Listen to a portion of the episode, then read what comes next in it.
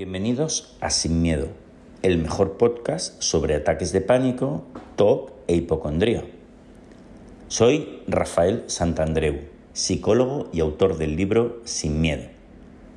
Estás a punto de escuchar un nuevo testimonio de curación. Espero que te inspire y te enseñe. Para más información puedes visitar mi web rafaelsantandreu.es. Adelante, estamos juntos en esto mi canal de YouTube, eh, cada semana cuelgo un testimonio con un campeón, una campeona, que han remodelado su cerebro, su mente, que cayeron en la trampa de la ansiedad y que lo superaron. Y tenemos hoy, esta semana, a Rafael Campos, a Rafael, que es de Cali, en Colombia, una ciudad que yo conozco eh, maravillosa de, Colombia. Y lo tenemos aquí, que nos, nos contará su experiencia. Eh, buenos días allí en, Bogotá, eh, Rafael. Buenas tardes aquí en España. ¿Cómo va todo? Hola, ¿cómo estás, Rafael? ¿Cómo te ha ido? Fenomenal. Eh, Rafael, ¿qué, es lo que tenías tú cuando caíste en la trampa, esta trampa de la ansiedad? Bueno, mi testimonio comienza en el 2013. Yo fui diagnosticado con ansiedad, pánico, algo de depresión y después se me convirtió en un trastorno obsesivo compulsivo religioso. Wow, ¿cómo iba ese trastorno, eh, ese TOC religioso? Bueno, mira, ese TOC religioso se manifestó en que, bueno, yo fui criado en un colegio católico, fui un muchacho muy cansón, como decimos aquí en Colombia, y entonces esa situación eh, ocasionó en mí de que en ese colegio me hicieran bullying no los compañeros, sino eran los profesores y el padre. Entonces, en, mí creó como una culpa que todo el día me acompañaba y que va quedando como un trastorno como emocional pequeño y que va acompañándolo el día a día hasta que crecí, eh, hice adulto, sufría de alguna ansiedad pequeña, pero la verdad no sabía, no sabía qué era la, ansiedad patológica. Ah. Y un día tuve un problema eh, por un negocio que no, no, estaba saliendo bien y me empezó a coger una ansiedad, una angustia, tenía insomnio, eh, las pocas horas que dormía, dormía mal, eh, empezó a coger como mucha fuerza esa, esa ansiedad, ya me tocó ir al médico, el médico al principio, un médico general, me dijo que era estrés crónico, que tenía que tomar algunas pastas, yo la verdad no me las tomé porque pues la, aquí hay muchos tabúes a nivel mundial de, la medicina. Sí, sí, sí. Eso no es, eso no es nuevo. Entonces no, hay mucha no había mucha información de las enfermedades mentales, de los trastornos, y pues continué, eso empezó a coger más fuerza, más fuerza, hasta que ya tuve que ir a un psiquiatra. Y cuando fui al psiquiatra ya iba muy mal, había perdido 14 kilos en ese momento. Estaba muy demacrado, entonces me dijeron que tenía que eh, hacer un tratamiento farmacológico y con terapia. Entonces ya lo empecé a hacer. El problema que supuestamente ocasionó la ansiedad se resolvió solo, pero ese fue como la gotica que rebosó el vaso. Claro. Y la angustia seguía y todo supuestamente iba bien, pero yo seguía con esa ansiedad. Después ya llegó la depresión. Verme así en ese estado, pues era terrible. Lloraba, me angustiaba, me angustiaba por los demás, por mi mamá, por mi esposa, de ver cómo me veían, cómo sufrían.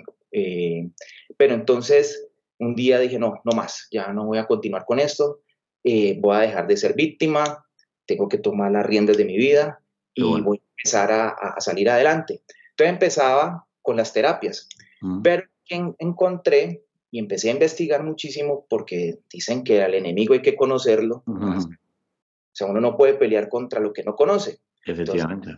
literatura, empecé a mirar los casos de ansiedad y me encontré contigo una vez eh, buscando en el oráculo moderno que es Google, y me encontré con entrevistas cuando las hacías en la 2, en España. Exacto hablar de la parte de la terapia cognitivo-conductual. Exacto. La terapia cognitivo-conductual, yo la empecé a buscar acá, pero hay muy pocos que la manejan. Exacto. Es, bueno, yo seguí, continué con mi terapia farmacológica, ya fue, eso fue por un tiempo, pero muy, muy corto. Eso fue un tratamiento de dos meses. Y me fueron bajando la dosis, me fueron bajando la dosis, ya, ya volví nuevamente a hacer ejercicio y comencé con tu, a comprar tus libros y empecé a aplicarlos. Eso sí, era muy disciplinado. Todos los días hacía lo de los cuatro pasos, empecé a meditar, Empecé a hacer también una, cuando llegó el trastorno obsesivo compulsivo religioso, era que tenía que repetir rituales para que bajara mi ansiedad y bajara la culpa. Sobre todo eso se basa en la culpa. Entonces tuve que hacer replantear, como dice, resetear mi cerebro y empezar con un nuevo, un nuevo camino de, de creencias. Entonces entré en la filosofía. Qué buena. Se hace a, a quitarme todas esas lastres que tenía desde, desde la crianza pues, medieval, porque eh, la verdad es que acá somos, como decimos nosotros, muy camanduleros.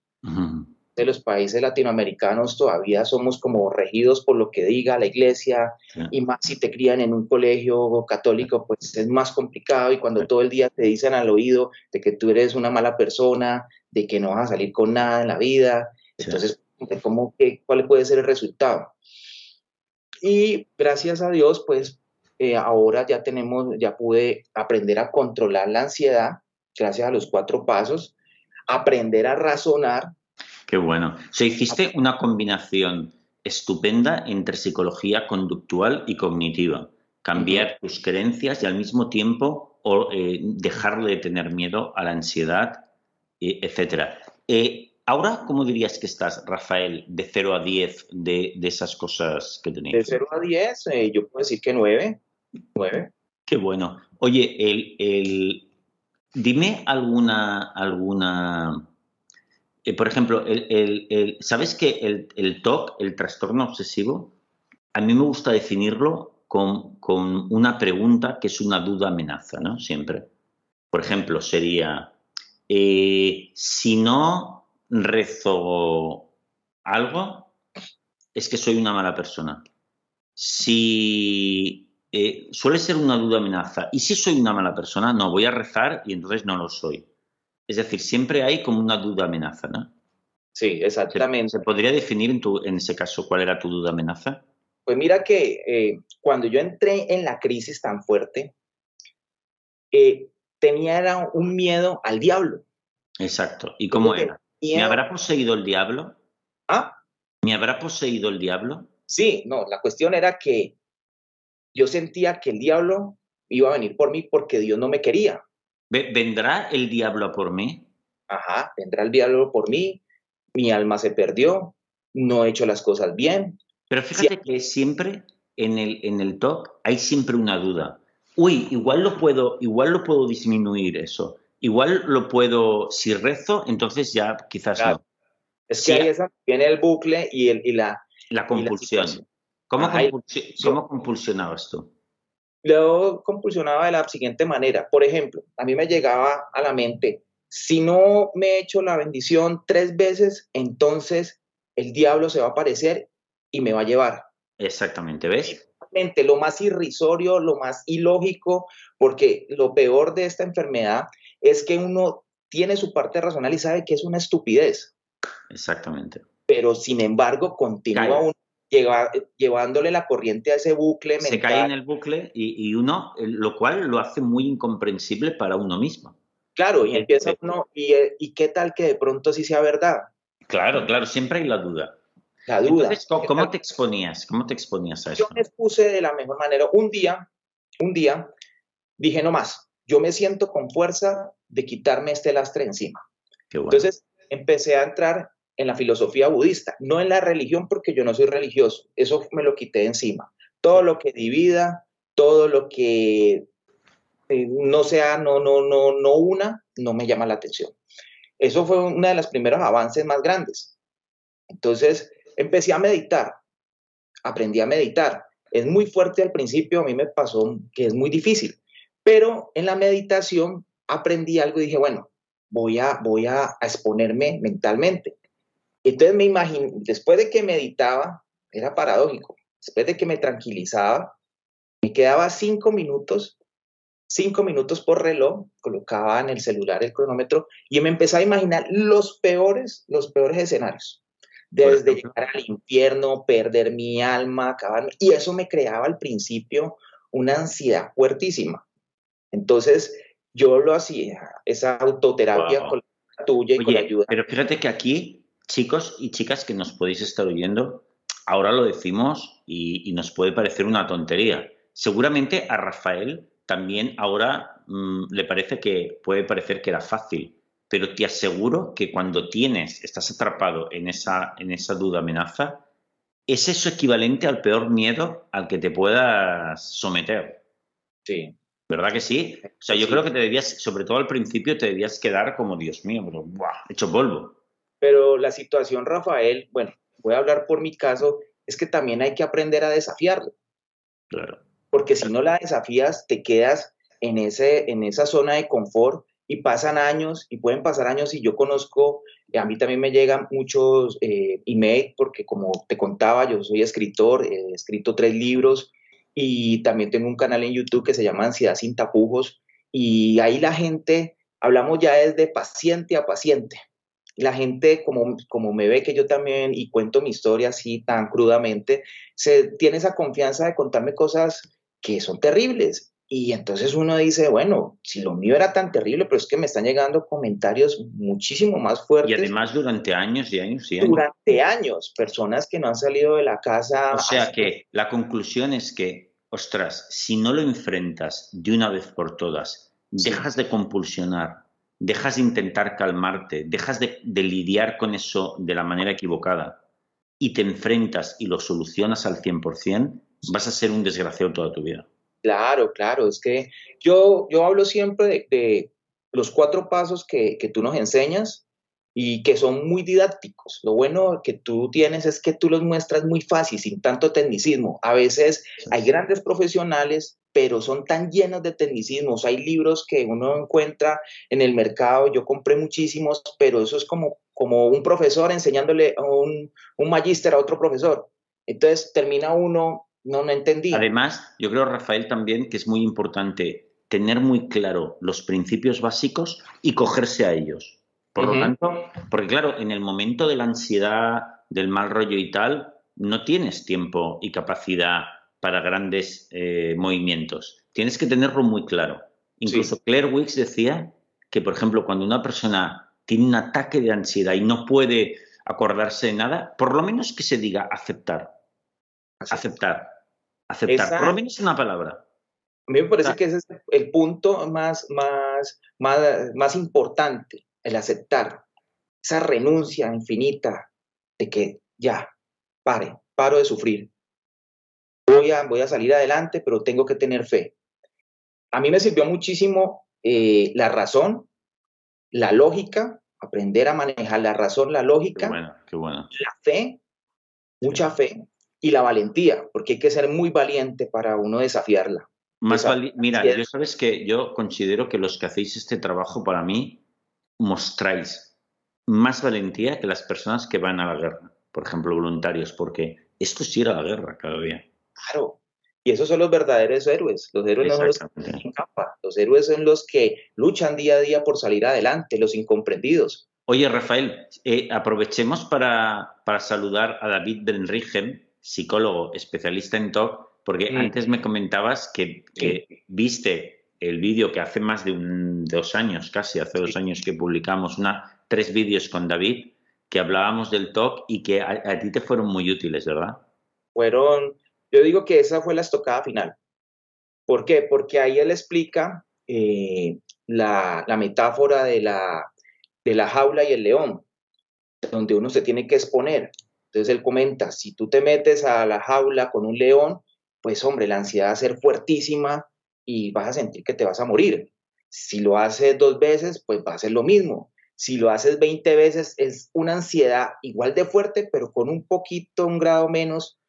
Y así, pero si lo haces 500 mil veces, pues hombre, hasta ni vas a saber que el león está ahí. Y a mí me pasó eso. Yo no puedo decir que a mí, que yo, a mí no me dan a veces eh, situaciones de ansiedad.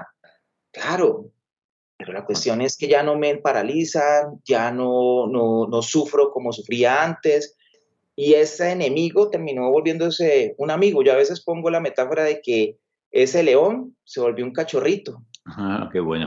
Ahora, Rafael, ¿cada cuánto tiempo puedes tener un pensamiento TOC de esos relacionados con el TOC religioso y cuánto dura? Por ejemplo, ¿cuántas veces al día, a la semana, al mes y cuánto, y cuánto dura? No, la verdad, hace mucho rato no me da una, un, un TOC. Hace mucho tiempo no me da. Cuando me llegan, pero son fugaces, son ideas fugaces. ¿eh? Sí, son cosas muy mínimas, inmediatamente, o sea, ni le pongo cuidado, no, no le pongo, dejo pasar, qué, dejo pasar.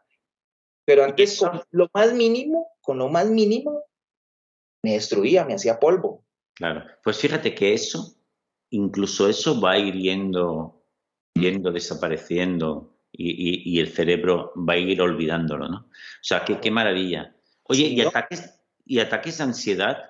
Cuando en el momento en que tenías más ataques de ansiedad, en aquel momento, en el peor momento, ¿cuántos podías tener? No, pues yo vivía con ansiedad día y noche, todo el día. Lo único que me calmaba era tomarme un tranquilizante que me mandaba, que era muy fuerte. Y a veces ese tranquilizante tampoco me hacía efecto. Y entonces era una situación donde yo me vi acorralado pero mira, más que la parte farmacológica, es la decisión, es una decisión de vida. Yo te contaba que las cosas para saber si sirven, pues hay que probarlas. Sí. Y yo te contaba que a mí me dio, hace dos años, me diagnosticaron cáncer de tiroides. Sí. Fue algo imprevisto y esa sí es una amenaza real, porque nosotros los ansiosos a veces sufrimos de ideas que nunca pasan nunca van a pasar. Según la estadística dice que el 90% de las 93.5% de las cosas que nos imaginamos nunca pasan. Pero bueno, esta vez sí pasó. Esta vez, por un chequeo que me hicieron, me encontraron un cáncer de tiroides. Y cáncer es cáncer y nosotros no tenemos la educación, sino que la idea de decir cáncer es muerte. Exacto. Entonces, pero mira, cuando a mí me dieron la noticia, lo primero que me preocupó no fue tanto el cáncer, sino ese, ¿cómo voy a reaccionar? Tengo, yo ya vengo de hace un tiempo, tuve ansiedad, bueno, bueno, toda esta situación, ¿cómo va a pasar ahora? Y cuando replanteé mi vida, dije, no, esta vez pasé la prueba. Y la prueba fue de que renuncié, acepté. Wow. Y me operaron, hice todo mi tratamiento, gracias a Dios no era algo tan grave. Y mira, las cosas pasan. Y yo invito a la gente para que entienda de que esto que ahora están pasando, que les parece tan duro, tan fuerte, tan triste, es una oportunidad y si lo sabemos potencializar va a ser algo maravilloso. Mira, paradójicamente, de lo que yo siempre soñé, que era ser un escritor, gracias a, a esta situación que pasé, estoy haciendo mi sueño realidad, que es escribir. Wow, qué maravilla. Entonces. Rafael, nos tienes que enseñar un libro tuyo. Claro, te voy a enseñar uno, permítame. Enséñanos algunos de tus libros y que los, que los pueda conocer todo el mundo. Bueno, mira, atrás está, este es un libro, ese es el primero, se llama ¿Por qué no darme una oportunidad? Este, ¿Se, ¿Se, puede ver ahí? A ver, más alto, más alto. Ponlo aquí a tu lado. ¿Acá? Vale. ¿Y por qué no darme una oportunidad? Sí. Renacimiento de, Renacimiento de las cenizas. ¿Y por qué no darme una oportunidad? Claro, porque en resumidas cuentas eso es lo que es la decisión. O voy a continuar destruyéndome, autodestruyéndome, o me doy la oportunidad de ver otro camino. Wow. Oye, y, Rafael, eh, ¿cómo se puede conseguir el libro? Bueno, el libro eh, acá están en la, está en las librerías, pero aquí te quiero hacer la cuña. Yo no estoy haciendo esto con ningún objeto económico, sino ayudar. Así como tú ayudas y que te decía, no sabes cuántas personas tú puedes salvar con estos audios que tú manejas, con los videos. Y eh, sin, yo lo hago sin ningún rédito económico porque yo vivo de otras cosas, yo soy abogado. Entonces lo que he hecho es que estos libros los tengo en pasta y están en una librería, están en Amazon, también lo pueden conseguir, pero yo lo hago en formato de audiolibro con una empresa de acá del Valle del Cauca, acá en Cali, donde son narrados porque yo hice una investigación y era que cuando nosotros estamos con ansiedad, con depresión, no somos muy dados a leer porque no nos podemos concentrar o lo que leemos no captamos la idea principal. Qué bueno. Entonces, yo lo que hago es, los hago en audiolibros y son historias fantásticas, noveladas, pero con unas raíces autobiográficas eh, muy fuertes, que ahí está toda mi historia y cómo renací, y lo pongo en mi canal que se llama Ansiedad sin tapujos, para que las personas totalmente gratis los puedan escuchar.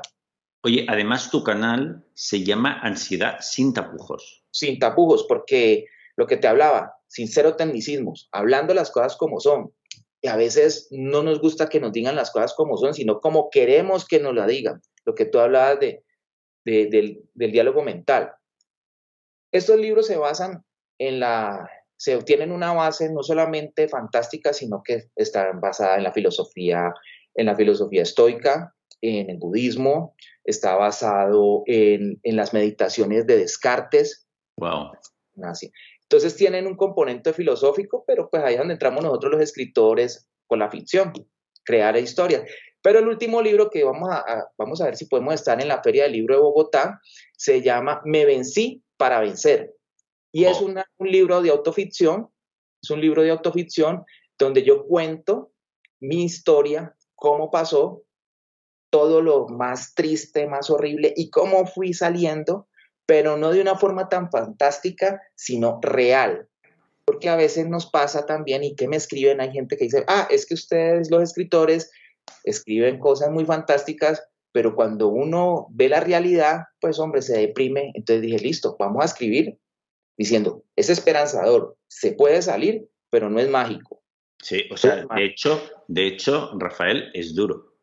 Es duro, fuertísimo. O sea, yo digo que esa ha sido de las cosas, no, es lo más fuerte que me ha pasado. Es que yo nunca, y, que es un, un, enemigo que nunca da avisos.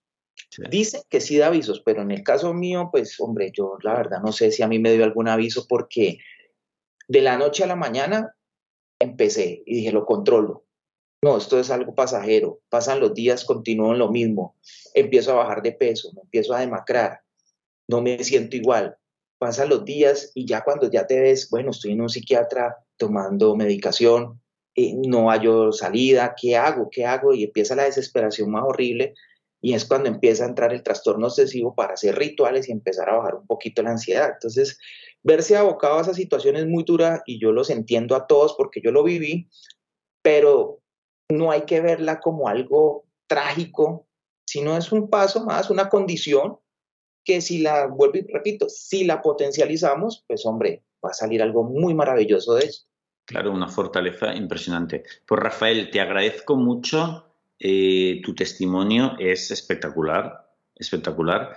Y, vamos a enseñar una vez más tu libro. Claro. Que se llama ¿Y por qué no darme una oportunidad? ¿Eh? Rafael Campos. Se llama Una paradoja llamada vida, es, la continuación de esta saga. Y el último se llama Me vencí para vencer, que estamos en el lanzamiento y también va a estar en, eh, mi canal en, Ansiedad sin tapujos como audiolibro. Ansiedad sin tapujos es un canal de YouTube. solo de YouTube. Es un canal de YouTube, perfecto. Pues ahí lo tenemos, que todo el mundo pueda acudir a este material maravilloso. Rafael, te mando un abrazo enorme allí a, Colombia, a Cali. Y nos vemos pronto cuando, cuando vaya por, Colombia, que este año, en algún momento de este año, tengo la, intención de ir. Muchas gracias, amigo. Rafael, yo te agradezco muchísimo, te agradezco la oportunidad y de antemano que continúes con esta labor que estás haciendo tan bonita, porque aquí lo que estamos hablando es de salvar vidas. Y con tu testimonio y con y todas las personas que de alguna manera hacen algo social por ayudar a las personas que están pasando, porque ya para terminar, hay muchas personas que sufren en silencio. El bullying social nos mata. El hablar de que tengo una enfermedad, tengo un trastorno, es para que nos miren como un bicho raro y crean que estamos locos. Entonces, lo único que hacen es entrar a Internet y tener una ayuda con lo que puedan darle, lo que le pueda dar Google. Entonces, ahí es donde tenemos que entrar nosotros a ayudar a las personas. Entre todos nos ayudamos a todos. Bueno, te agradezco muchísimo. Un abrazo, amigo mío. Felicidades, gracias por todo.